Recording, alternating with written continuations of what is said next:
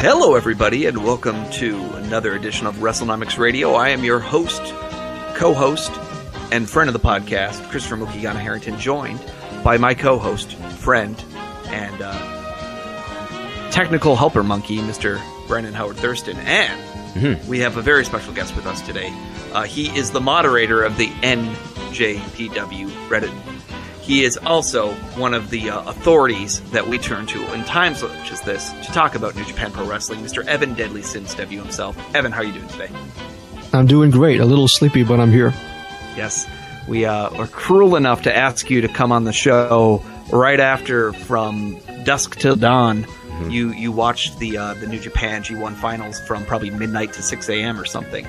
Uh, what time was the show over where you were? I think it was something like six. So uh, uh, overall, uh, did you have a good time? Did you enjoy the show? Yeah, I had a great time watching. And uh, I know Brandon, you also watched the show. Did you enjoy? Yes, I was up. I, th- I think it started like two thirty a.m. and then and I, I think it ended here around like four, five a.m. something like that. I don't know. I'm icing myself down. I'm, I'm caffeinating myself, and I'm going to survive the uh, the couple hours that we're going to record here. So, uh, what we are doing here is we're following up in a, a conversation we had with Evan. Um, probably was almost six months ago at this point, uh, where we talked a lot about Wrestle Kingdom, and now G1 has gone through. And uh, during that time, we've seen a change in leadership here with Harold Meij coming on board. We've seen a new G1 strategy. We've seen, of course, a lot of expansion opportunity here in the U.S. Uh, Evan, what is your take right now on the financial and the spiritual health of, of New Japan today? I feel like we're just continuing to grow and grow. It's the biggest I've seen in a long time. I don't have the figures back into the early 2000s and the late 90s, but I get the impression that the, the upward trend is just continuing and maybe accelerating. And uh, I know you did a lot of uh, financials or, or numbers attendance wise about the G1 this year. Uh, is there any kind of stats you can share about what we are seeing for G1 attendance over this last uh, 19 nights? G1 attendance for the last 19 nights was the highest ever in the format of the G1 having 19 shows. It drew 91,291 fans overall. That's an average of 4,805 fans per show. And what happened last year at that time? It was 80,634, so that's so this year had a 13.2% increase over the same number of shows. And uh, last year it only averaged what about 4,200 people a show. Yeah, that's about right. So it's it's kind of interesting to see that kind of acceleration going on there. And, and Brandon, um, maybe you can talk a little bit about your kind of spreadsheet where you put together looking at the uh, the the attendance, but then breaking it out by location. What did you find when you looked at it by nights and by attendance? Do you want to go through each city that I think is comparable? Sure. So Sapporo, which is the first night, uh, this year it was at 6,489. That's a, up 300 from last year. That's a 5% increase. Uh, then, of course, they ran three nights at Korakuen Hall, and I, I, guess they just sell out Korakuen Hall. So these numbers across the board are all similar from 2015 to the present. Uh, they're all in like the 1700 range. So those are those still did well, of course. Uh, then Nag- Naga Naga. It's Nagaoka. You spelled it wrong. Oh no, Nagaoka. Okay, yeah. What was I doing? I, w- I was doing this like as the G1 was uh, happening last night. So that that was up uh, about 285. So that was 3,106, up from 2,821. That's a 10% increase in, in Nagaoka. Uh, Hamamatsu was up 22% from the last year. That's It up about- down 22. I'm sorry, it was down 22%. And uh, Nagoya was up 9%. Uh, Takamatsu was up 19%. Kagoshima was up 2%. Uh, Fukuoka up 11%. Osaka, they did two nights in, at Osaka uh, this year, usually just doing one night at Osaka in 2017, 16, and 15. Uh, but I guess those are sellouts, so n- not much difference there. Uh, 0% difference. Yokohama up 4%. And uh, I'm, I'm comparing the, the three nights at the Budokan to the three nights at the Sumo Hall. Of course, the Budokan is a bigger venue, and that's kind of the idea, right? Is they were going to a, a, bigger venue in the Budokan than they than they are at the Sumo Hall. Sumo Hall is like 10,000 seats. Budokan, I, they sold it out at, with 12,000. So uh, the first night was was actually down compared to the first night last year in the Sumo Hall, down 18%. Uh, the second night, though, up 58%, and the third night up 18%. And when you say the first night and the second night, that's really what the A block finals and the B block finals? Right, it's not technically the final, but it, the, the way that Or the G1 Climax has worked out, the finals it- it- it's always the crucial determine. You know, it's, it's the match that determines who's going to be in the finals. But it's it's still the league. And what I mean by that is, i- you could also argue perhaps the strength of the block would have some impact on whether first night or second night would be more popular. Yeah, it could. I guess the, the main event it should probably be considered too. And uh, the, think Evan, the the day of the week matters there too. That's correct. We, as long as they've been doing a Friday, Saturday, and Sunday show at Sumo Hall and now at Budokan, the Friday show always does worse than the Saturday show. Mm-hmm. Probably because of people working. Possibly also because of the strength of the block just happens to turn out that way. Mm-hmm. I personally think it's more of the working. Yeah, and, and a, a block main event was on, on that night was who again? Tanahashi versus Okada. Tanahashi versus Okada. That's right. And then the second night was Ibushi and Omega. So that's an interesting one because you, you might you might not expect to hear that that Ibushi Omega would outdraw Tanahashi Okada by that much, almost two to one, right? Because it was twelve thousand uh, for night two and only six thousand one hundred eighty for night one. I personally think it wasn't as much of a shock as some people thought it was. It's a big match that hasn't been done in a long time. It's very fresh. I can imagine people really flocking to see that. Whereas Tanahashi versus Okada, yes, it's a big match, but it's a big match that's happened a lot of times. It's not rare. Maybe that's why I did worse. The last time point. Ibushi and, and Omega happened as a singles match was in DDT, right? In the Budokan itself, right? Was that like 2012? Am I getting that right? I don't know the, the date, but that's probably probably accurate. That it's been a long, long time since they've had a singles match against each other, um, and of course, never in New Japan. Um, so with, with this uh, kind of culmination, uh, we're gonna talk spoilers for a second here. Uh, Tanahashi winning in the finals uh, was that a surprise to you, Evan? I could say that I did not expect it, so I was surprised. And uh, Ibushi going to the finals was he he the person that you had kind of um, picked from the outset or during the the tournament that was going to be the top? I didn't like to make predictions, but I was actually, I thought it was fairly likely that he would make the final.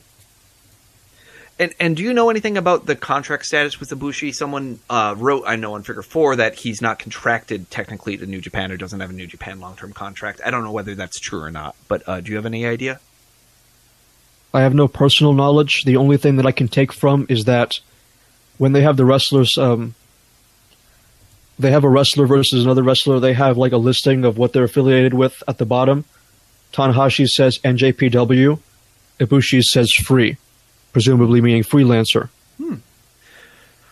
And I, I, I've heard that he has a, a dual contract to, to work both DDT and New Japan, right? And he's Ibushi will appear on basically anything that's that's te- televised for New Japan. I think you can correct me if I'm wrong, and but he, he doesn't appear on like the non-televised events.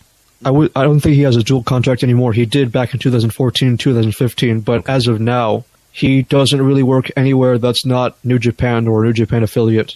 Okay. So, o- overall, um, you know, what you, what is your take on Tanahashi standing with the company and Okada standing with the company? Because uh, we're coming out of this, and it's kind of interesting to see kind of the rise of of Tanahashi once again, and Okada kind of in the middle, right? Uh, though looking like he might might be starting some big programs here. Uh, what what was your thoughts on this coming out of the, the tournament?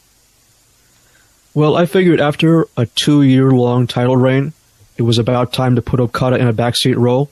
You don't want to burn the audience out. Some would argue they've already burned out, but I don't really think so. There are important other things for him to do. He can wait to have the title again or be involved in a title program. Tanahashi, meanwhile, has been kind of taking a backseat. Some people think his time at the top is done. I personally thought that he'd probably have another run sometime soon. And it seems like now, maybe that will happen again. He's not done. He's not a New Japan dad, as some would like to call him. He can still go at the very top. And he's still probably one of the most, he's probably the most favorably responded to person in the company. Other than maybe Naito. Maybe Naito included. So, I don't think it's a particularly big surprise that he's going to be thrust again into the main event picture, likely main eventing the Tokyo Dome once more. He's a proven draw. They can they can do with him what they want. And versus Omega is a big match that hasn't happened since early 2016. And and as far as we can tell, that's the only time that's ever happened. Is they've only had one singles match against each other. Was that uh, the IWGP Intercontinental Title match?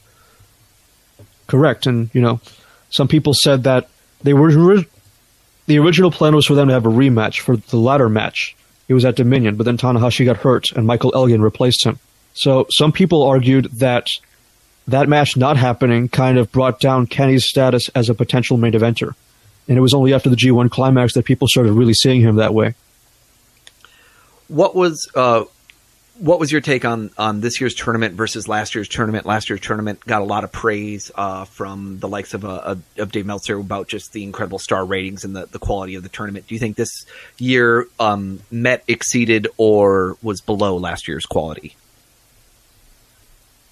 I don't think most people would argue that it exceeded it. I don't know if it was below, but I wouldn't say it was far behind. I had a worse vantage point because I like to watch wrestling live in 2016 and 17, I watched the entire G1, all 19 shows live, which is hell. and this year, real life got in the way, and I couldn't do that again. Watching live always adds something for me, so I can't tell you if the matches were worse or if I liked them less because I wasn't watching live and reacting in real time with everyone, which for me is one of the great things about wrestling and adds to my enjoyment a lot. So I can't say if it's better or worse either way. Sure, I wouldn't say sure. it's much worse. But you, it was probably a comparable year in terms of they were both very good years for the tournament. Yes, I would say that. The B block was really stacked this year with great workers, and they had the majority of the great matches. I was probably one of the higher people on A block. Give A block a chance.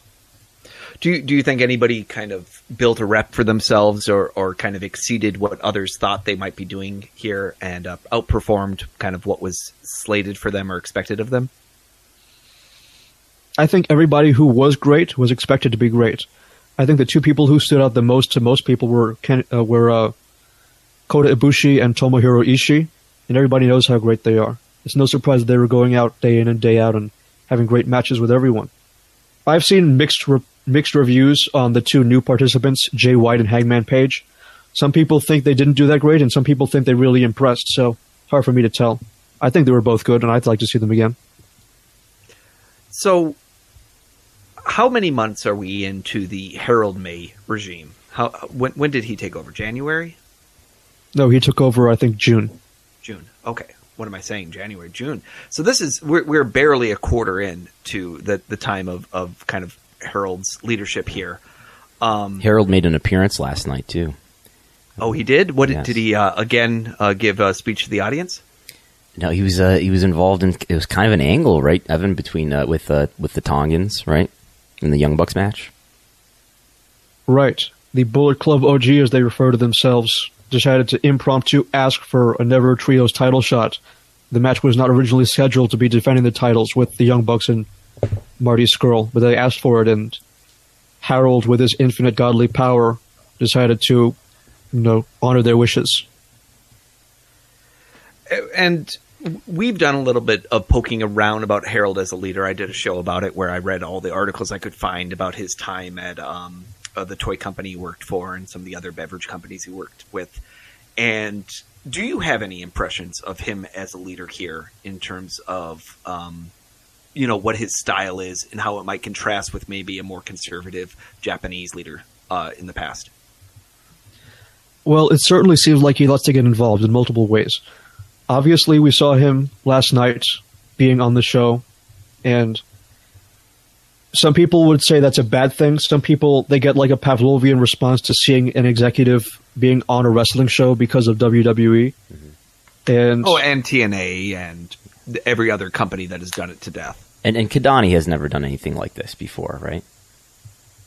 He has done brief moments of it. Like mm-hmm. he at the Dominion 2016 show when he was sitting ringside and Naito kind of looked at him, mm-hmm. but there wasn't really any direct involvement besides them just staring at each other meanly.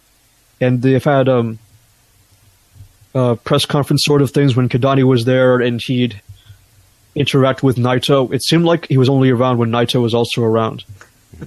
and we're, we're talking about Takaaki Kidani, who is the president of Bushiroad, right? Which is the parent company of New Japan.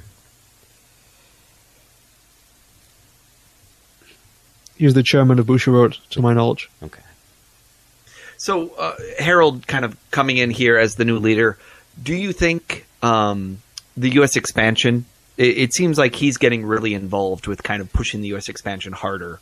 Uh, and, and, of course, we heard a whole host of shows that they were announcing for the next time they're coming to the U.S. And and I feel like Harold is is getting more involved in being proactive about the way New Japan is being perceived abroad as well, uh, because of the uh, the decisions he recently made around swearing and choking of fans and things like that. Correct. Uh, before I answer, I just want to correct myself. He's the president of Bushiroad, and he founded the company. Um, I think he's taking a more proactive approach. I don't know if you've noticed, but he's been at lots of shows handing out little stickers that say "Thank you for being an awesome New Japan fan." it seems like he really wants to be interactive with the fans more so than any of the of the other leaders I've seen recently. And the thing about the swearing and the holding up the middle finger, that wasn't like a decree so much as something he passive aggressively said that he wanted to happen. It's not like people interpreted it as, oh, they're banned now. It's not banned. It's just a direction that he wants to take it, a more broadcaster friendly approach.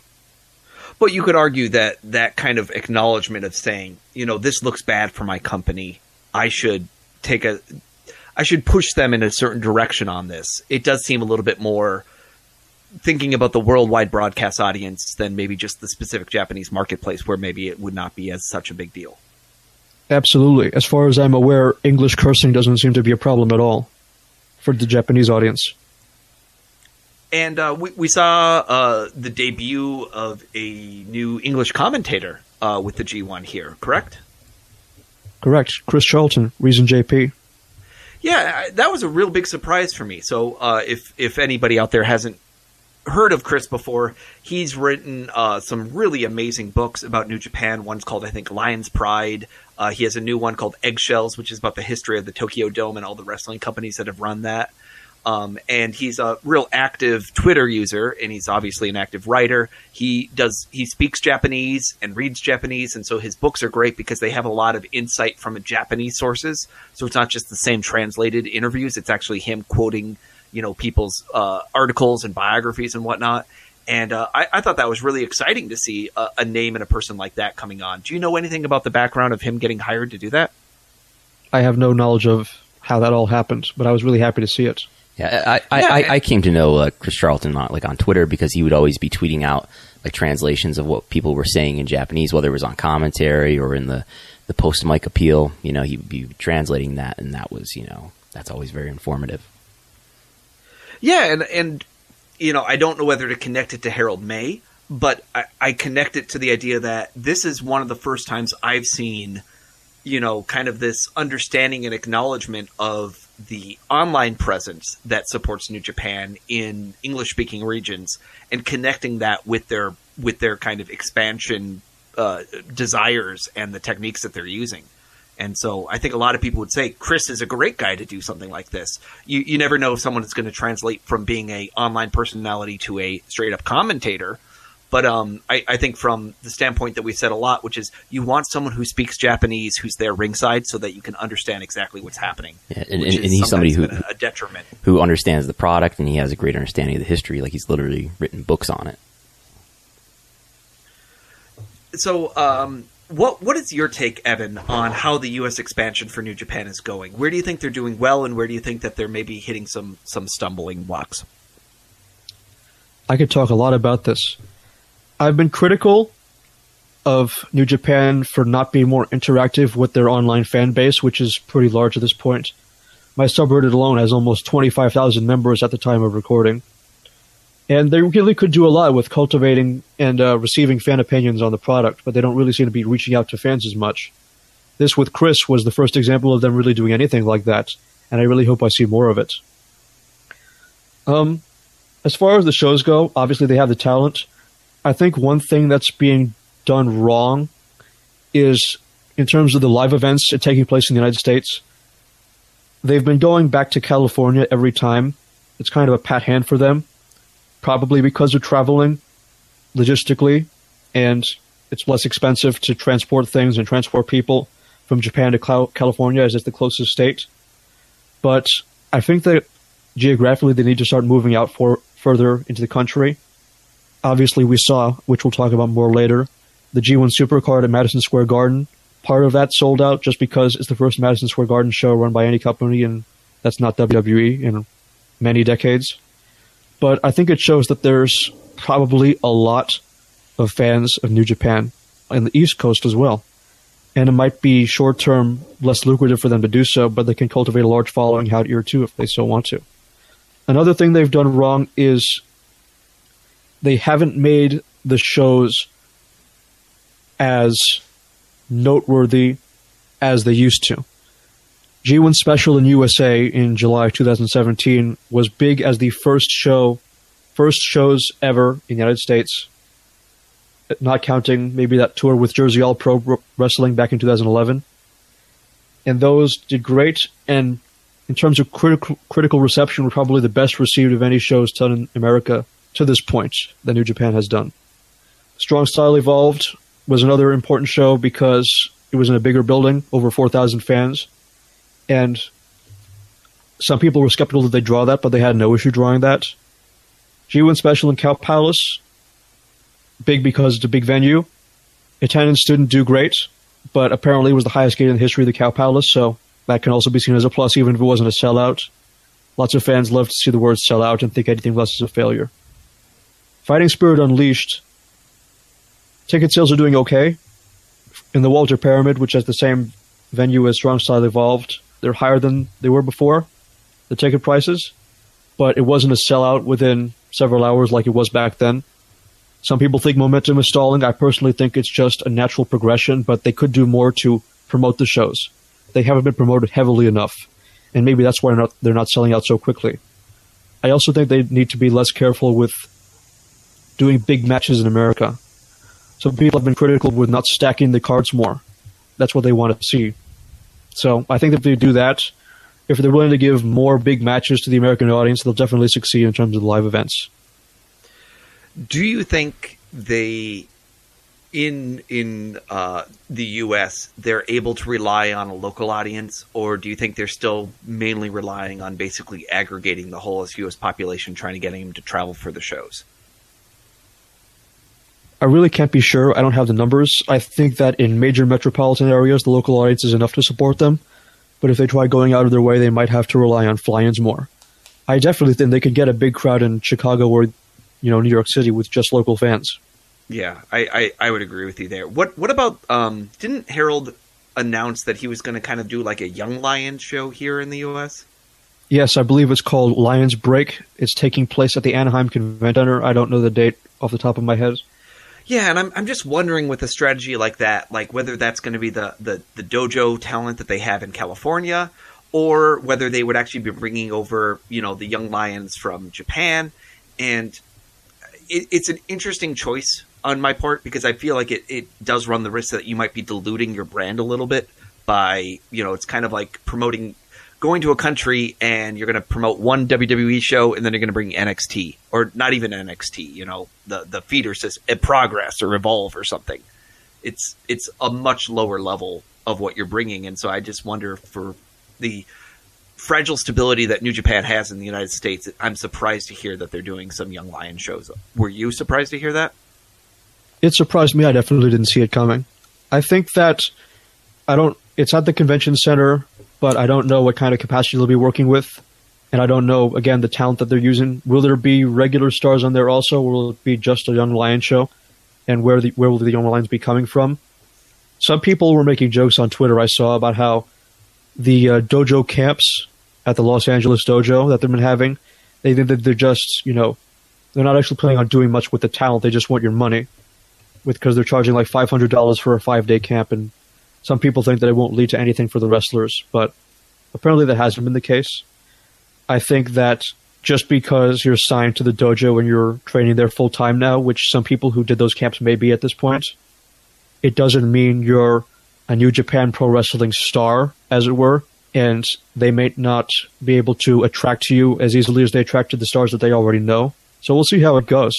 Yeah, I think that's a great point. Is that the the positioning of the LA dojo is going to make a is going to tell a lot about the way that they actually are thinking about the U.S. expansion, because arguably some of the non-Japanese wrestlers are key elements of the U.S. expansion, the Kenny Omegas of the world and the Juice Robinsons. In addition, you need the Japanese talent because you're selling New Japan as a product. But the pipeline that you're creating here, it, it's going to say a lot if they treat all those people like they're secondary uh, stars, much like they kind of did the last time they had a, a dojo in LA.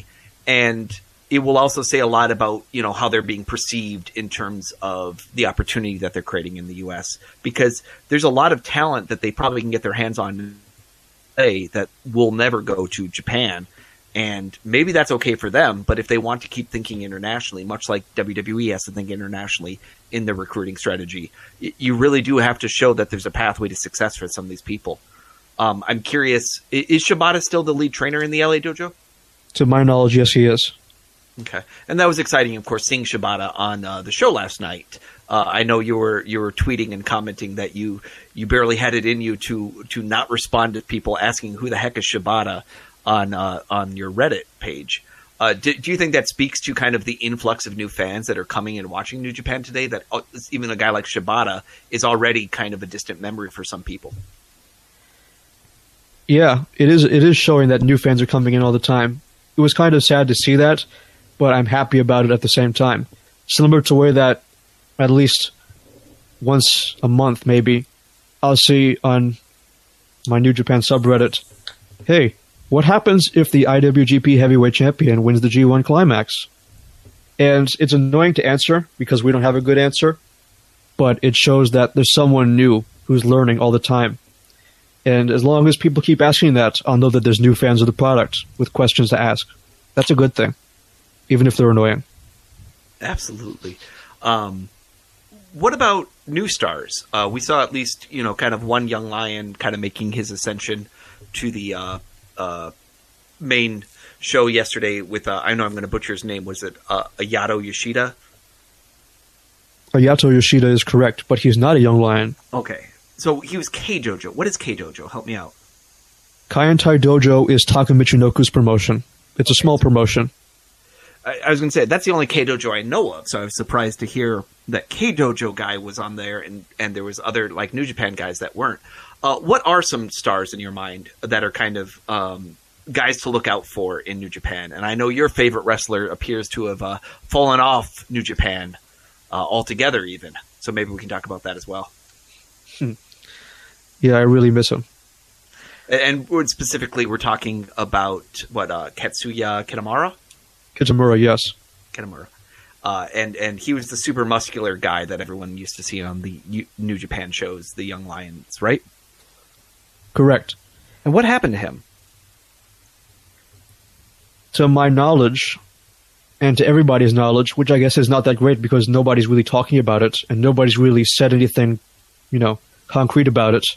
He got a pretty bad concussion and he's been out for, I think, almost I think maybe five months now.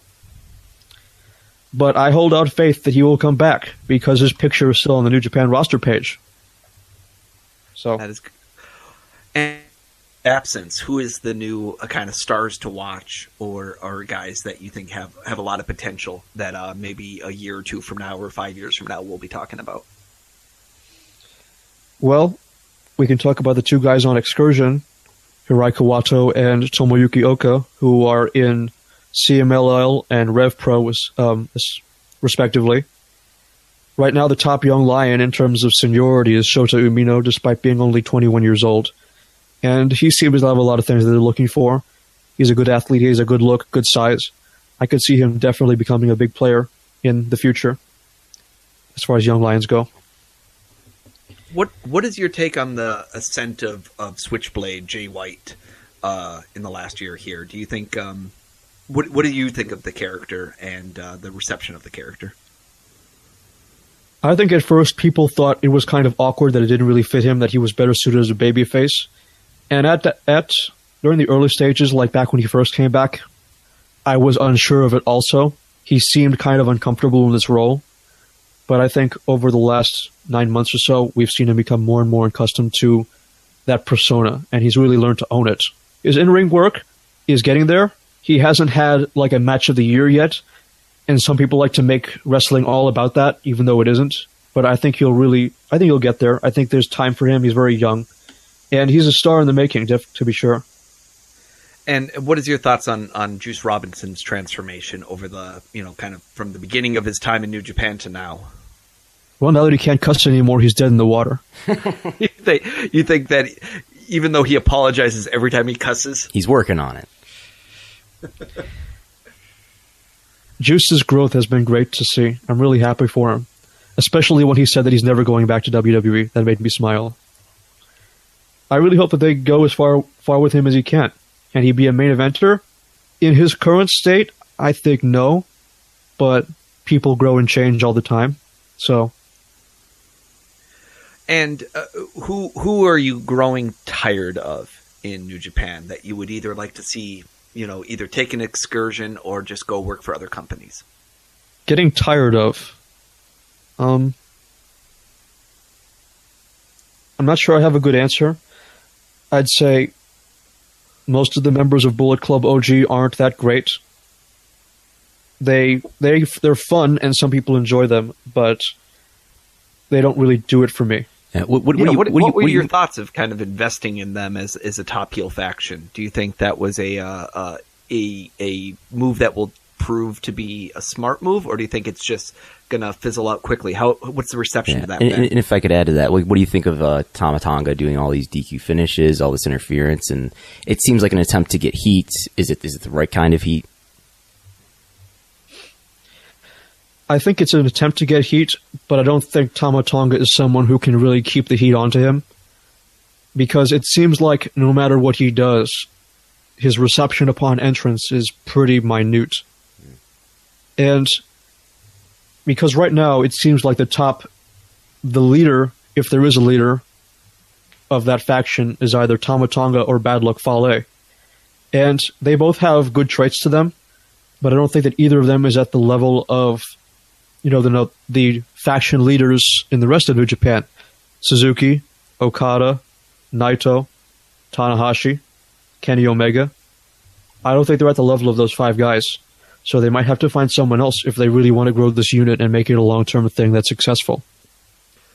And I, I, was talking to Brandon about this briefly. Can you explain Okada and the balloon? I have no words about that. Okada has fallen off the deep end and now he's and now he's parted with his manager also. Who knows what's next for him? But at least he has his coat back. at least he has the coat back. Um, next next thing I want to touch on is is what is your take on the relationship between Ring of Honor and New Japan? Uh, is Ring of Honor delivering anything to that relationship on the New Japan side in Japan? Let's start off there. Every day I find myself more and more leaning towards not really. I, by far, at least in terms of the domestic product, Ring of Honor would suffer much more heavily than New Japan if they were to part ways and not use each other's talents anymore. I think that at this point, New Japan benefits from Ring of Honor almost solely from the promotion capabilities that they have in America, which, while not exceptional, are more ingrained than New Japan's and more consistent than New Japan's. I, New Japan- I never think they could have ran MSG without Ring of Honor being involved. I just don't see them being able to put all the pieces together otherwise. In terms of logistics, or in terms of like being able, being able to make the show a success. Uh, getting getting their foot in the door. You is- could say that. I can't be sure, but I would say that Ring of Honor definitely helped with that.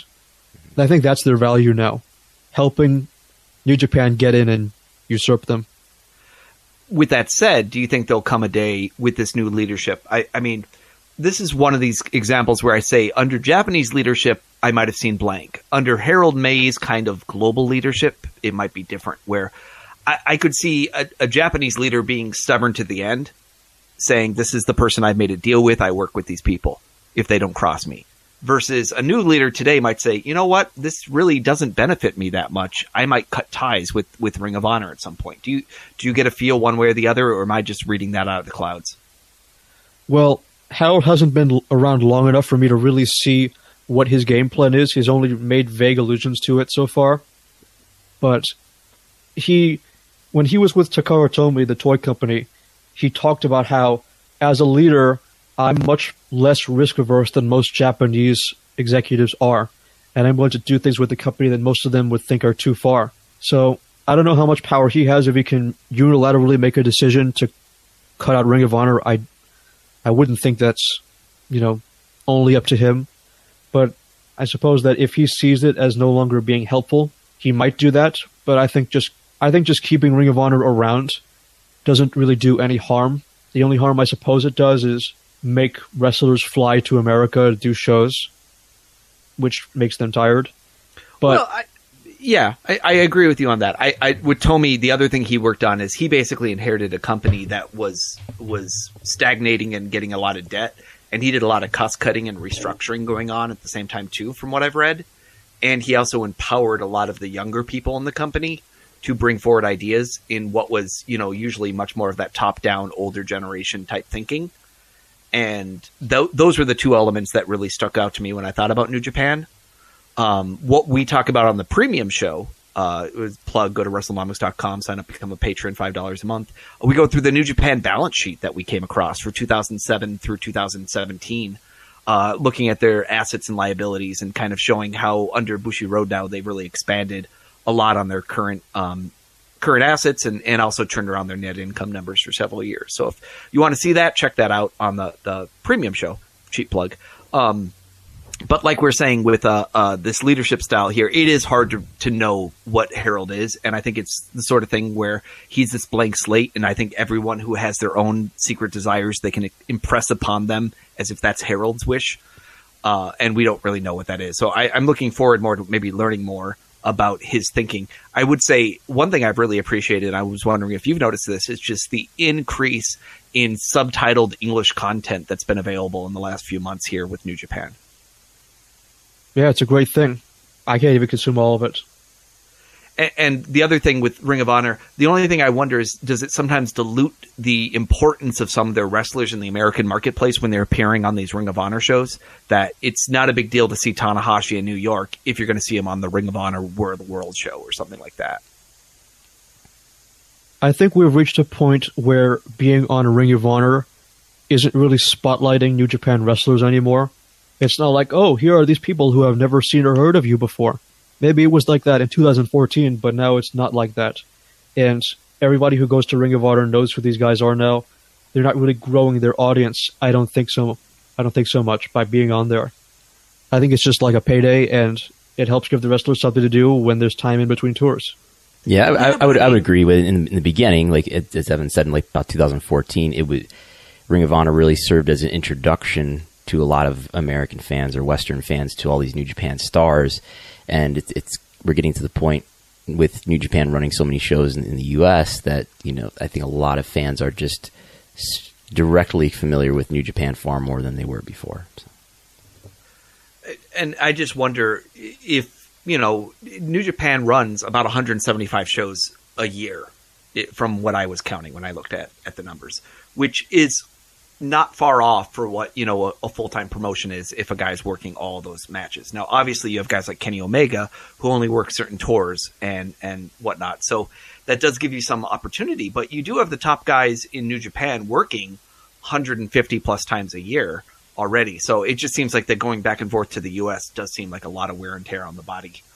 Um, but it, it's working for them, and it'll be curious to see you know how long that Ring of Honor relationship works. And I think this MSG show could be one of those make or break moments, you know, where that's the sort of thing where you can both succeed greatly or you can end up having some real problems and a lot of finger pointing at the end of it. Uh, were you surprised by the MSG announcement and were you surprised at how quickly the tickets went? It came out of nowhere for me. I was really happy to see that. It, it was a big surprise. And the first thing I thought when I saw that is number one, great, and number two, I should go.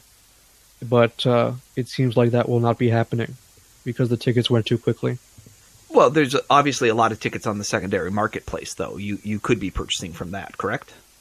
I suppose, but you know, I've never gone to a wrestling show at all before, so we'll see what happens. Fair um, enough. I was surprised to see the tickets sold so quickly. I thought it would happen maybe more slowly. Maybe it would take until once they started announcing matches maybe the, maybe this is a good thing, maybe it's a bad thing because you know the, the old argument when a wrestling promotion sells out a show, before they've announced any matches, and then the card isn't that blow away. Well, you should have waited for the matches. Now they don't have to put any good matches on because they're sold out already. We'll see if that happens. I don't think that's going to happen because it's such a big show, and it's running up against the NXT show that's the day before WrestleMania.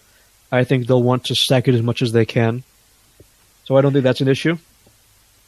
And and, and really having excited. been yeah having been to WrestleMania a, a few times now, I can just say there's such a large amount of pent up demand right before WrestleMania that you can really capitalize on a lot of different ways. Now, not normally on the scale of ten thousand people, but I think they really are, are hitting it hard because they have such a strong marketplace to go to. They're going to such a recognizable arena. This isn't like a lot of the other shows where you're going to have to travel 45 minutes to an hour outside of town to go to wherever this other big show is being held. Uh, so I think it's it's really exciting for um, Ring of Honor and for New Japan to to kind of score such a huge coup uh, by getting the show done and the first show in you know 50 plus years to do it, and the fact that WWE kind of swung and a miss on their legal challenges to this. Like obviously they're pressuring MSG pretty hard not to do it, but new, uh, but they did not come to MSG and say, "Hey, we'll run this show. This is why you shouldn't do it." Which is, I think, what MSG secretly wanted. And so, in the end, they had no reason not to honor the agreement that they had made with Ring of Honor to do it. So, uh, kudos to them for really pulling off a big coup. And to me, that's a that's probably the biggest feather in the cap for for Sinclair and Ring of Honor is is getting that show going and making it work. Though I do not think they could sell it out. What do you think? Do you think they could have sold it out if it didn't have the New Japan talent on it? very unlikely, I would say. Maybe impossible. Speaking of New Japan talent, um, you gave a list at one point of, of kind of some of the top talent. What would you say if you had to do kind of a, the the most important people to New Japan today in, in terms of talent? Maybe the top five people. Who would they be The top five most important people, in in, in terms of wrestling talent? I would say it would be the top four Okada, Omega, Naito, Tanahashi. A fifth one is more difficult.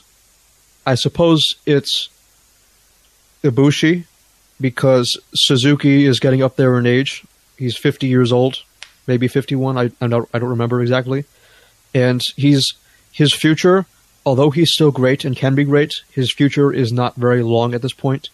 So I'd say Ibushi as someone who's in their mid 30s, isn't terribly young but isn't very old either, and someone they can rely on to put on great matches and who is a star. He's probably their number five talent.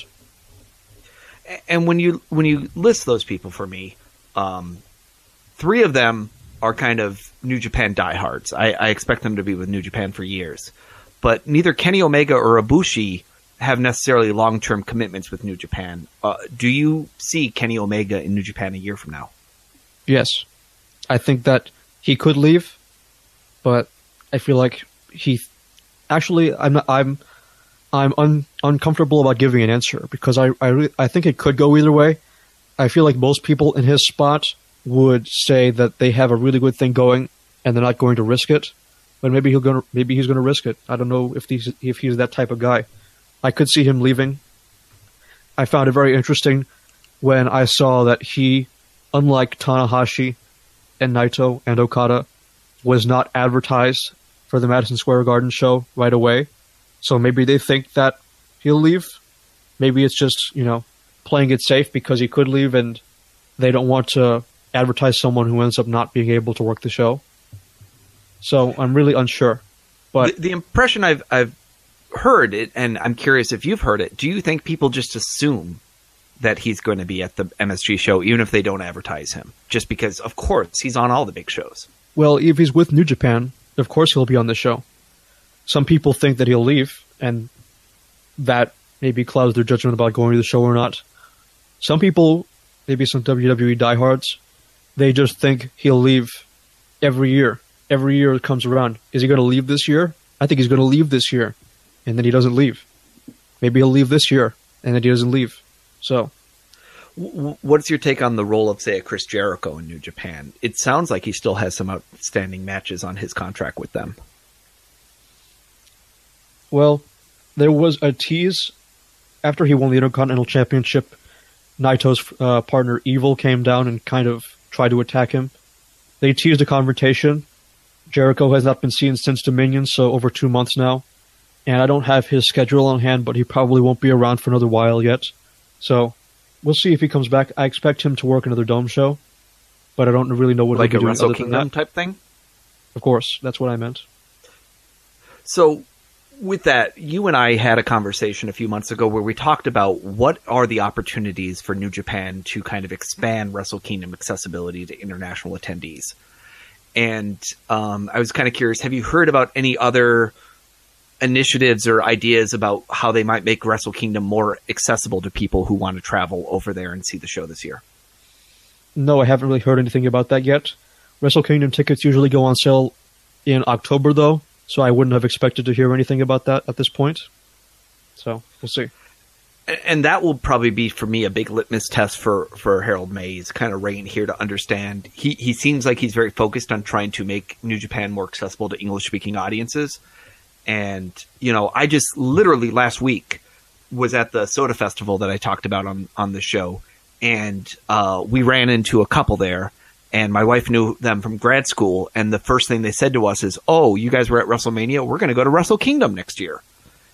and they were just talking about how excited they were about doing that and like it just blew me away because i think it's something that people want to do and i think they're intimidated by the complexity of the japanese wrestling system in terms of how tickets are sold and, and getting hotels and travel and whatnot and there's still a lot that can be done to make it a lot easier for people who want to go and we've seen on the flip side wrestlemania has done a good job marketing itself to international audiences and offering these tour packages and I'm just saying, I, I hope Wrestle Kingdom really expands what they do with that, and that they don't also kind of treat those people like second class citizens by giving them lousy tickets every year. Yeah. So last year, well, this year actually, technically, with Wrestle Kingdom 12, tickets go, started going on sale for the New Japan Fan Club in September. So since we're about a month behind that at this point, maybe we'll start seeing some details about that soon. The travel packages last year, they were a start, but they were kind of lackluster. The tickets, they weren't really giving access to the best tickets, partly because the New Japan Fan Club buys them all so quickly. So before even there's a general sale, the tickets are gone for the best two or three sections. And I guess that's the way it's done. I imagine if they make if they make like the royal seats, the ringside seats, which there's only like probably a few hundred of, accessible to you know non-Japanese fans, it'll probably be at a heavy premium. Maybe Japanese fans will feel slighted that these seats are being given away to other people that aren't them. I don't know if that's something that people will feel, but we'll see what happens. And I think that's the kind of very difficult balancing that happens in any company that's expanding their fan base outside of their core base. Is their old fans always feel very slighted by the new fans coming in, and especially when you start doing a price premium on a, a limited availability product, people get very sensitive about that and say, "Oh, this isn't fair because five years ago I was here and you only charged me this, and now you're charging me that, and that's not fair." But the reality is, it's a marketplace, and you have to meet the needs of that marketplace, and especially a lot of those hardcore fans, you, you retain them. It's the casual fans or the lapsed fans or, or whatnot that are going to make a big difference. Uh, as you've looked at New Japan attendance throughout the year, would you say beyond just G1, New Japan is up year over year? I would say so, yes. Do you have an approximate percentage? Well, if we go for before G1, let's say we go to the first half of the year, January through June. So, in 2018, I'm doing the math here, from January through June 2018, they drew 224,007 fans over 92 shows. Over 94? 92. 92 shows. So that's about 2,400 people a show. Okay, so now we'll go to the previous year, 2017. First six months, 218,693. Over 96 shows. Oh, whoops, my mistake. 83 shows. So looks like it might be a little bit higher, 2,600, but it's a case where they're getting more people. You know, they ran nine more shows and they drew um, drew a larger aggregate number of people, but but possibly show to show it might be down. And again, this it's always going to be very driven by how many Korakuen Hall shows do you run during the year, uh, because that has a real limited venue, and then what other what's the mix of towns you're going to, and then also does this include any Young Lion shows or not? So in terms of regular, in terms of total attendance, it was up 23.8 percent for the first six months of the year. So that's pretty significant growth. It is, but they ran, you know, they ran 10% more shows, 11% more shows. So on on a per show basis, it's it's probably flat or down. It's not down. Definitely not. So it, it sounds like they're it sounds like they're doing the healthy thing, which is being able to run more shows, so you keep the guys more busy, being able to maintain the attendance that they have, and then also being able to merchandise uh, the shows even more. And, and merchandise has been a huge thing with with kind of the explosion of Bullet Club merchandise here in the United States and and selling at Hot Topic and whatnot. Uh, do, do you think the Bullet Club boom maybe has run its course, or do you think there's still kind of some life left in the whole idea of the Bullet Club? I'll check Pro Wrestling Tees sales rankings right now and answer that question for you. There we go. That's a good way of looking at it. Uh, I, I do think when we go to this All In show on, in uh, uh, September, it is going to be like the Bullet Club presents All In. Wouldn't you agree, Brandon? Yeah, I, I think a lot of what is making that that show have the buzz that it had to sell it out is are the stars who are some of the, the top stars to a U.S. market who are, who are members of the Bullet Club. That'd be Kenny Omega, the Young Bucks, and Cody, who are obviously like Cody and, and the Young Bucks are the, the the two main parties that are behind this show as far as promoting it. Absolutely.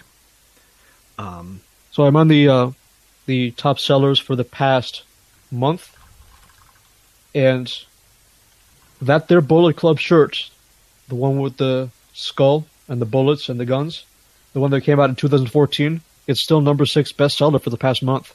So I guess we're still going, and, And- a bunch of the other designs are Bullet Club derivatives also. Yeah, I was going to say I just went to the top sellers for the the the year one, and yeah, you see Golden Elite, Villain Club, Bullet Club, Villain Club, Young Bucks, Bullet Club, Omega Bullet Club, Super Kick Club, Kenny the Cleaner. Even So sorry, fans who hate this design. It's uh, I guess it's not going anywhere anytime soon. I don't think it's going anywhere. No, I think it's you know honestly, if if we can get anything out of these revenue sheets, that would probably be the thing that would be most interesting to me is how much they've made in merchandise sales. Uh, that you could probably tie back because I mean, if if uh, the observers to be believed, uh, Brandon, you you quoted it for me when what is it, four hundred thousand shirts they estimated were sold at Hot Topic of Bullet Club. Yeah, I think that's what we found. It's like was it four hundred fourteen thousand, and that was as of. Do you remember what that date was? As of Maybe December, like from June to December or something like that. yeah, that sounds So, about right. So at this point, they've probably sold half a half a million shirts, which is is a pretty amazing thing when you think about it as kind of a, a, a punk rock upstart type brand, and not something that's being being sold in kind of a WWE way. And, and I'm trying to remember. Did that number include specific Young Buck shirts and specific I imagine that Omega included shirts? all the variations of, So- the, of so- the Bullet Club. yeah, villain shirts. Yeah, It's it's definitely not going away anytime soon. So, uh, to the best of your ability, Evan, can you think of maybe one or two big risks for New Japan as we look at the next twelve months here? What do you mean by that? Risks they can take? No, oh, that's that'd be fun. I was thinking more like um, ways that the company's growth, which right now seems to be on a steady growth pattern and an upward trajectory, and looking at the balance sheet information looks very positive. Uh, what what would be the biggest risks where, oops, this went wrong, and uh, now this is going to really injure the company's relationship? Um, I suppose. Well, we've heard the thing where, you know, a while back, probably in early January 2017, uh, Takaaki Kidani talked about running a a full-on brand in the United States with that ran shows regularly, as opposed to just flying over here every now and then to do a show or two shows, and I feel like that could fail spectacularly if it happened, So full it could also scale full scale promotion in the United States, the investment for that could just consume so much of their attention and resources and, and actually be a, a huge money loser. It could backfire. I don't know if it's going to happen. I feel like once Kidani kind of stepped out of the spotlight, he seemed to stop talking about New Japan as much. So maybe that's no longer in the cards. We'll see. What about uh, injuries? Um, we, of course, we heard uh, we saw Hiromu Takahashi get injured. We've had the Shibata injury, the Honma injury, a lot of other people who have been hurt here. Is there a, a risk for New Japan about any particular wrestler being injured and being out for a while? Well, I don't really think any particular wrestler getting injured is well. Obviously, if if a big star get in, gets injured, it could have a negative impa- impact on attendance. I don't really like someone when you ask that question. I interpret it as, "Oh, is someone so reckless you think they're going to get injured soon?" And I don't really think that. But obviously, New Japan goes hard, and or um, their style always seems to be on the brink of what's possible. So there's an inherent risk involved in that. Some people think it's too dangerous. I hear about it a lot, and you know, people are getting hurt every now and then. People always get hurt. Are they getting hurt more than they should be? Maybe. Are they are they going too hard in the ring and they're having too many shows? Possible. I feel like New Japan they might be, in terms of the leadership, they might be bold, but I don't think they're stupid. And I think that if they see that people are getting hurt too much, they'll dial it back because it's not worth the risk. But you know, so, last night last night we had a great match and there wasn't a whole lot of dangerous stuff to it, which is the Tanahashi trademark, but there are dangerous things happening a lot and I guess they don't think that it's a serious enough issue yet that they have to, you know, crack down on dangerous moves. Well, I mean, there was a period of time in WWE where, you know, there was a whole string of neck injuries. You had Austin, you had Benoit, you had Edge, you had a lot of top guys who ended up having to leave the business for quite some time um, because of their, their injuries that they were getting there. And, and they, they had to really change some of the style that they were doing in WWE at the time. And then there's also the period of time where you could argue, okay, when they would, a guy like a John Cena would get injured, you would see a downturn in business, that it was a big deal to lose a top star like that. Do you think that there's any one guy that if they lost, it would have a big detrimental effect? If they lost an Omega, if they lost an Okada, if they lost a Tanahashi, do you do you think there's one guy that might be the most damaging of all of them? Would it be Omega because he's their title holder? I feel like it could be Naito, since in terms of crowd reactions, he seems to be the most popular. Would his merch sales slow down if he got hurt? Probably. So, I think losing any one person won't be a big deal. It may have an impact, but it won't be a huge one. If the if by some negative miracle, two or more of their top stars got injured at the same time, I could see it having a pretty uh, significant effect on their business for a while. So you you would say this is not the case like a WWE where it's the brand that sells. This is the case where it's still New Japan is working because of the top stars of New Japan being so representative of the popularity of the company. I mean, you know, I guess you could say that's the success of what WWE has done. You can take away their top guys and they won't have that much of an impact. If Tanahashi, Okada, Naito, and Omega all disappeared tomorrow, I think it, you know, would be devastating. the consequences would, would be would be devastating. Yeah, that's a great word for it. So I guess you could say that's something that New Japan has yet to achieve. Maybe that's a bad thing. Maybe that's a good thing. Yeah, and, almost no companies are ever really existing on that level because you know it, it's not even like Disney can just say, "Hey, it's a Disney movie, go see it." You know, it still makes a difference what what movie it is and what they're doing marketing it towards. And, and so, sort of to, to, the opposite end of that, do you make anything of Shibata coming out? He was he was in uh, Tanahashi's corner for the G1 fi- Climax final. Uh, do you make anything of Shibata b- being there? Is, is is he ever going to come back? Is that a hint of like him him starting to come back or anything like that? Well, he's always said, "I'm going to try to come back." Mm-hmm. So, was was it was him there being a hint to it? Yeah, I don't know. I feel like him just being there, even if it wasn't a hint, it just added to the moment and made it more. I saw some people saying on Twitter, "I really wanted Ibushi to win, but seeing Shibata celebrate with Tanahashi made Tanahashi way more bearable to me. Maybe that's why he was there." yeah. That that he was the the positive they, they, the crowd can't boo it if, if, if someone they love so much is there. Yeah. Well, they weren't they weren't going to boo it anyway, but maybe twi- people on Twitter would get upset. Yes, and and though though based on the uh, the catalog or the manual that we were sent, Jushin Liger told us that we're supposed to to cheer and boo and stomp our feet. I don't know if you saw that the little diagram he put out. Yeah, I saw it. The Lig- the Liger one, it was cute. Jushin Liger. I liked I liked that a lot, and I thought that was really smart. I thought that was a great example of English language things to make it accessible for anyone coming to the show. Um, do you know anything about this movie? My dad is a heel wrestler, starring Tanahashi. It comes out next month. Go see it. And uh, uh, are you looking? Are are you planning on finding a way to watch this, or do we know if it's going to be accessible through New Japan World or anything? I don't think we know anything about you know things like that. All there's lots of New Japan wrestlers involved in some sort of role, so I would hope that they would try to put it on World maybe after it's done being in theaters. I don't know how movie theaters work in Japan, but you know hopefully we get to see it. Hopefully we get a subtitle version. Yes, We'll yes. Uh, you know, uh, not even better than Calamari Wrestler. This is the next next iteration. Um, we just talked about risks for New Japan, and you mentioned, of course, full scale promotion in the U.S. could backfire. I, I brought up the idea of injuries. Uh, what are big opportunities for New Japan as you look forward here and say they're, they're doing something that's good? Here's an untapped opportunity besides the most obvious one, which is they could become excellent sponsors of, of forums that have 25,000 interested fans, like uh, NJPW on Reddit today. Uh, what are some other big opportunities for the company? There's actually one that's kind of been sticking out out of my head for a long time, probably since, well, maybe maybe last year. I think that they really need to start amping up with more big shows, big venue shows, especially in Osaka. Osaka has been a great market for them.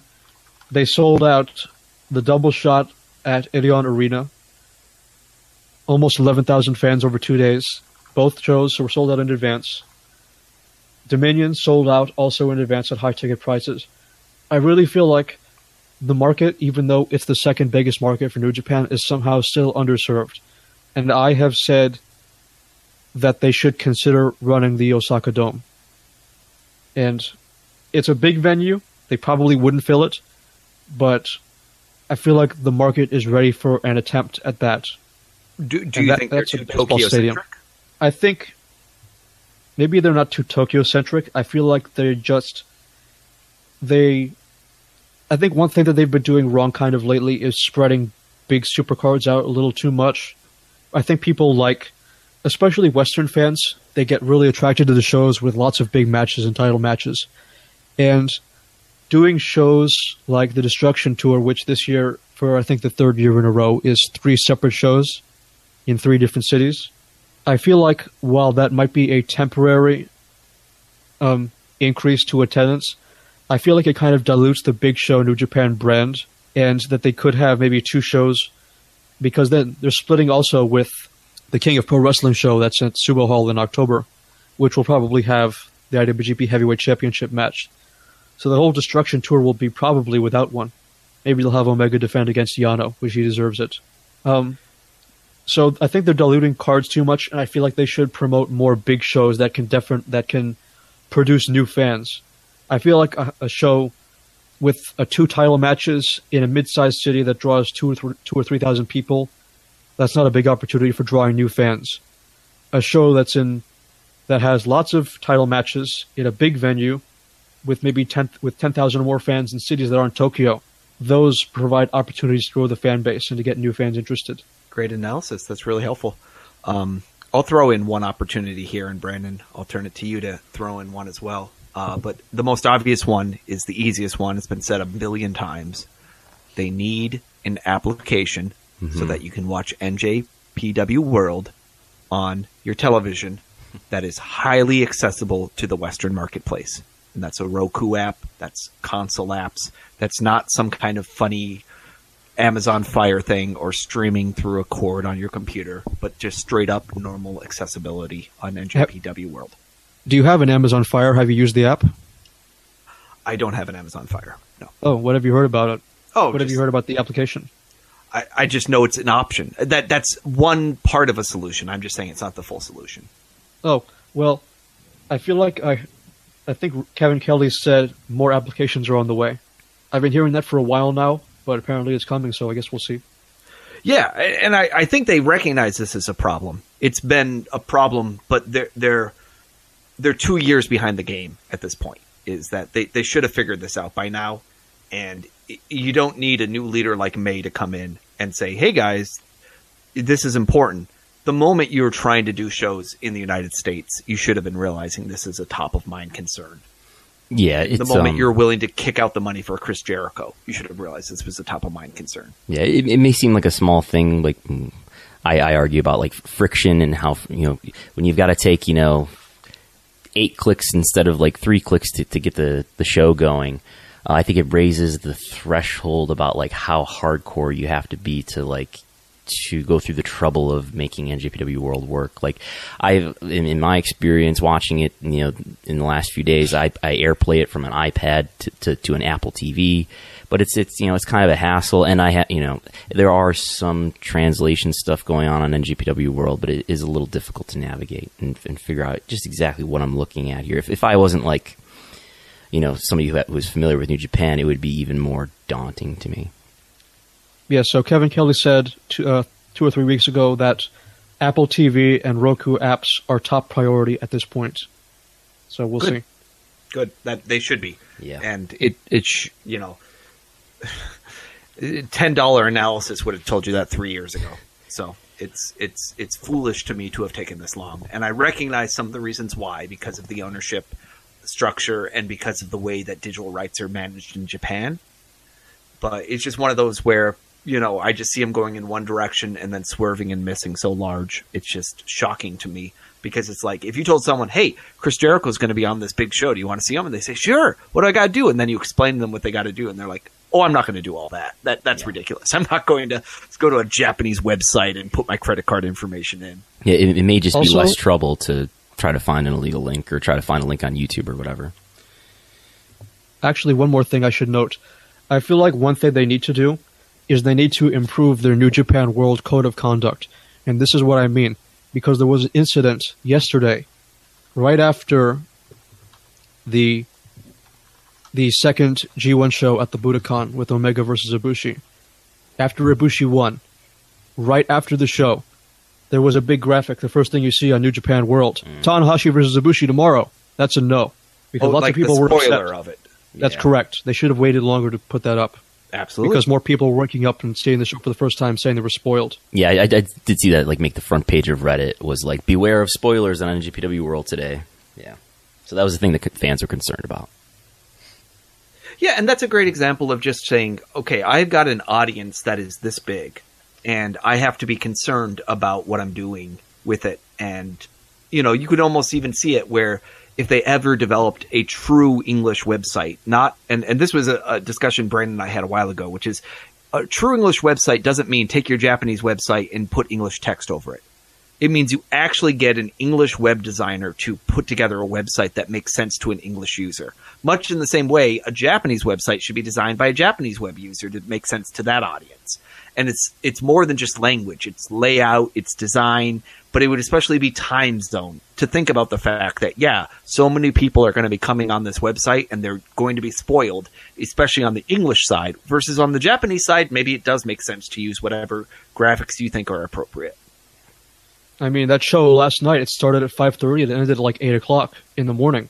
So maybe stupid fans like me will watch live, but not all the not all the fans can be accounted can be counted on to do that. So they run the risk, and it's a, they shouldn't need to run the risk. Yeah, absolutely. Um, and and again, that's also about understanding your marketplace. Where in Japan, maybe that's not a big deal. Maybe you know, it's spoilers. It's considered news, and so you report news as soon as it happens.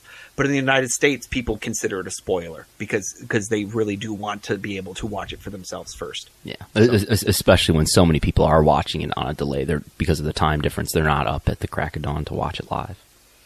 And, and that's a small amount of goodwill, but it's the example of like that shows that you're thinking ahead about the goodwill of your viewers and trying to make sure that you you make them feel like they're more of this this experience rather than you know anytime you find yourself driving away from being able to watch things that's that's annoying. So my last question to you, Evan.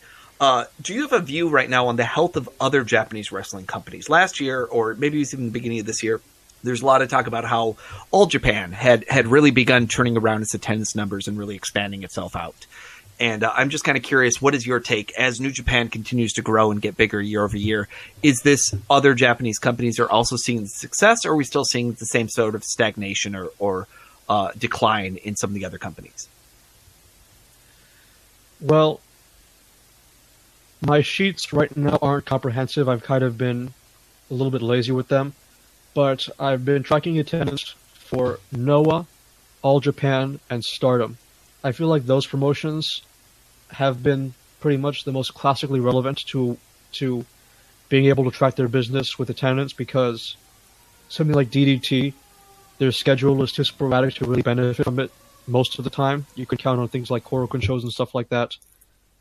And this women's promotion, and I wanted to see how losing their two biggest uh, stars would impact their attendance. Thus far, it seems like they haven't been too effectively. Stardom, that is. Their attendance is pretty on pace and might even be growing a little bit over last year, based on my numbers for the first six months of the year.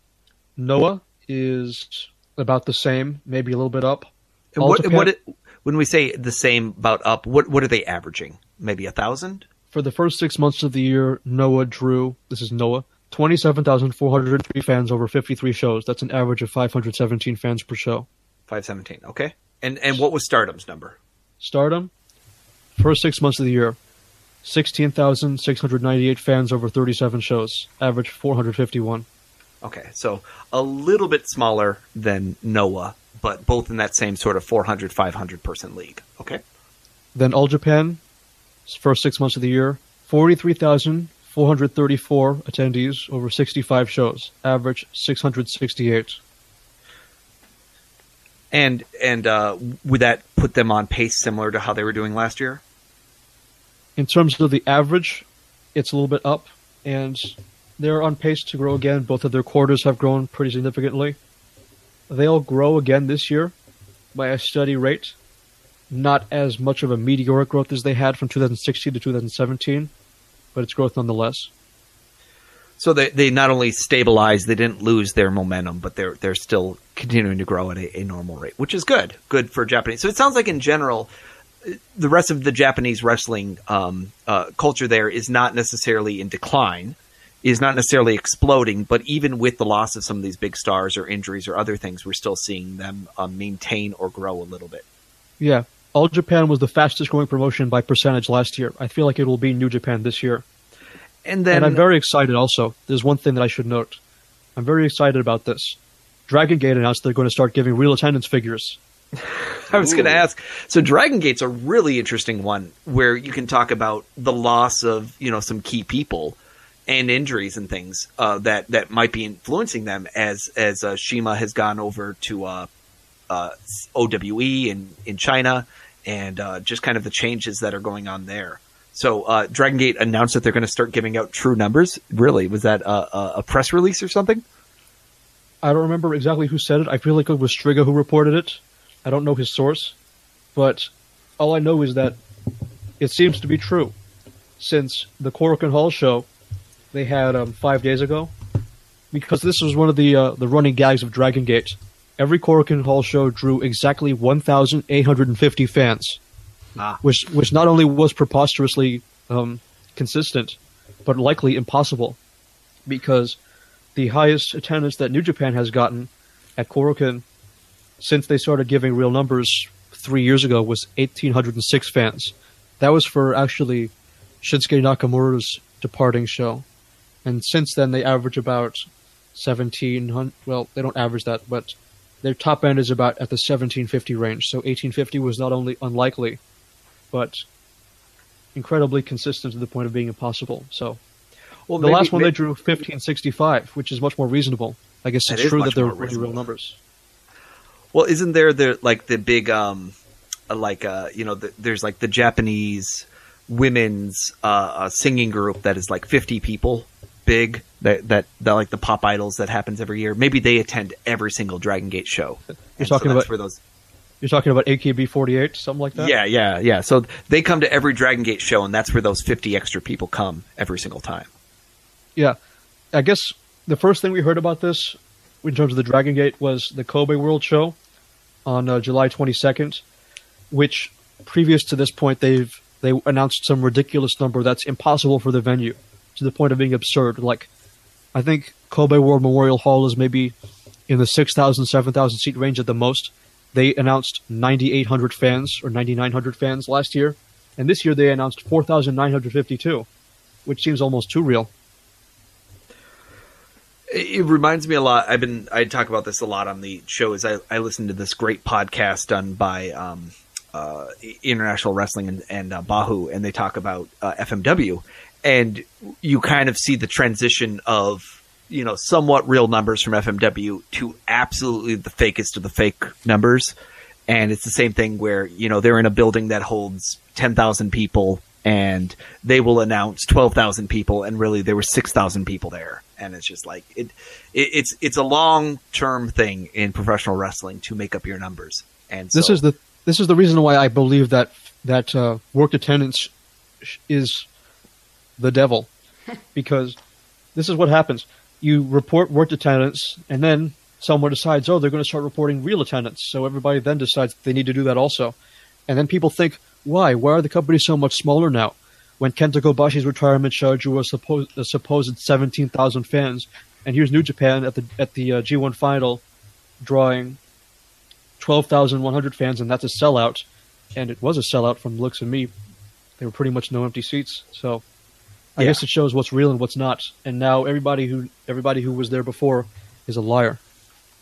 Well, it's it's very hard, you know. It's it's Silver Dome will uh, haunt wrestling uh, historians till the day they die. Yeah, I, I, I will. I will say, like knowing you know this year they're going to the Budokan for the last three nights. I expected. I mean, I didn't expect sixteen thousand, which is what all the all the the '90s All Japan Budokan attendance numbers are reported as like a sellout of sixteen thousand people. I know I expected like 13, 14,000 and to see the, you know, the sellout was 12,000, which is only a, a couple thousand higher than what they were doing at the Sumo Hall.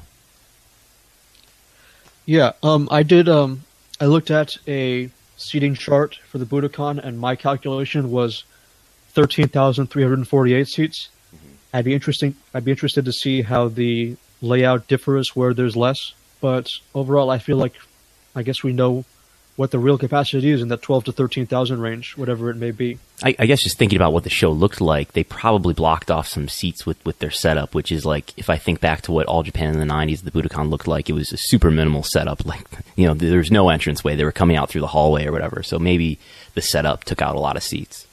Well, Noah used to do the thing where they'd have a small stage in the middle.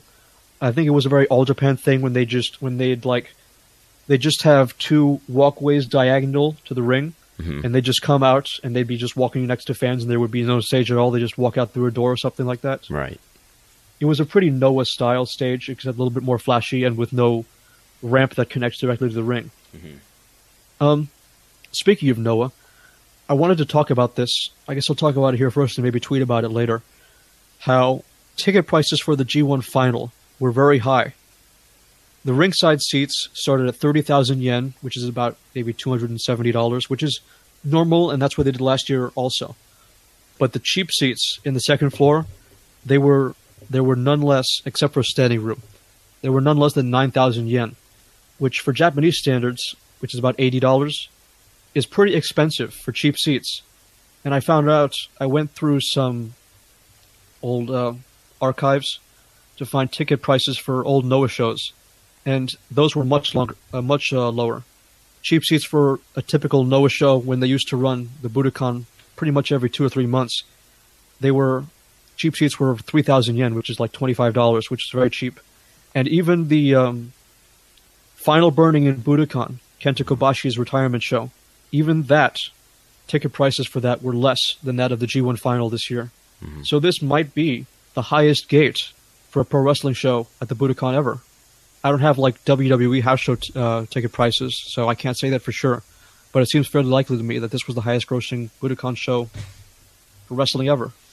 And, and, in, and that's a and that's Japan, a big, big, thing to mention too. Yeah, and and, that, and that would account for inflation, right? Because the, the Japanese yen hasn't really changed much in value over over the last decades. Is that right? As far as I know, when I've looked into that, that's correct. Yeah. Its value is pretty much flat, yeah. from my understanding. Well, speaking of value, I will again plug that uh, uh, people can go on the, the Patreon and they can hear our, our breakdown of the balance sheet for New Japan. And uh, I imagine we the uh, the work that we've done on collecting these balance sheets off the New Japan website, translating them and getting them up, uh, that's going to kind of be uh, shared with the community here at the end of today. So you'll probably be able to find these also somewhere else on the internet uh, and check them out. Uh, Evan, where can people follow you on Twitter? How can people interact with you on the Reddit page? Okay. My Twitter handle is Evan Deadly Sins W. And my Reddit, uh, my subreddit for New Japan Pro Wrestling is reddit.com slash r slash njpw. Subscribe now. And uh, anything else you want to plug, or anything else you're excited about that uh, people should go out of their way to watch, or people should go out of their way to uh, experience? Um, I suppose nothing on my part. I guess I'll plug uh, Chris Charlton because again he was the announcer for the G1 final and a couple other G1 shows. I've got I have both of his books. I've yet to read Eggshells, but I plan to, and maybe I'll tweet about it once I do. And uh, I'm in the middle of reading Eggshells right now. I'm really enjoying it. Um, I actually just bought a uh, Kindle Voyage uh, this week just so I could do better job at reading some of these books that I, I have copies of, including Eggshells and the uh, the WCW uh, Nitro book, and uh, my, my friend Brian Ferris's book called 86th, which I, am also going to do a cheap plug for right now. Brandon, mm. what what can people see or do with you? Uh, you can follow me on Twitter at Brandon Thurston. Oh, just about eggshells though. Too. I've been listening to the podcast that Chris Charlton's been doing through Post Wrestling, and, and, those are very informative as well. But yeah. And uh, I'm on Twitter at MookieGhana, and uh, on the Patreon show, not only did we go over the NJPW balance sheet, but we're going to go through some lawsuits. We're going to talk about Colt Cabana suing CM Punk. Mm-hmm. We're going to explain what's going on with that. I got a uh, I got a lawyer to break it all down for me. Yes, and did. we're also going to talk a little bit about Tribune suing Sinclair and uh, the merger that was was not, and uh, a billion dollar lawsuit being filed this week. And we'll probably touch a little bit about All In and uh, some other exciting stuff going on. But uh, Evan, thank you again for joining us. Thanks for talking. Um, this is always fun to kind of uh, check in on, on New Japan's health and also get a read from somebody who's spending a lot of time thinking about them every single day and where the, what they're doing right and what they can do better. Yeah, thank you so thinking much. Thinking about them every single day. Now I feel kind of sad. I feel like I'm too much of a diehard oh, we're all we're all people of our own special ilk here on WrestleNomics Radio. Thanks everybody. We'll talk to you again. Bye bye.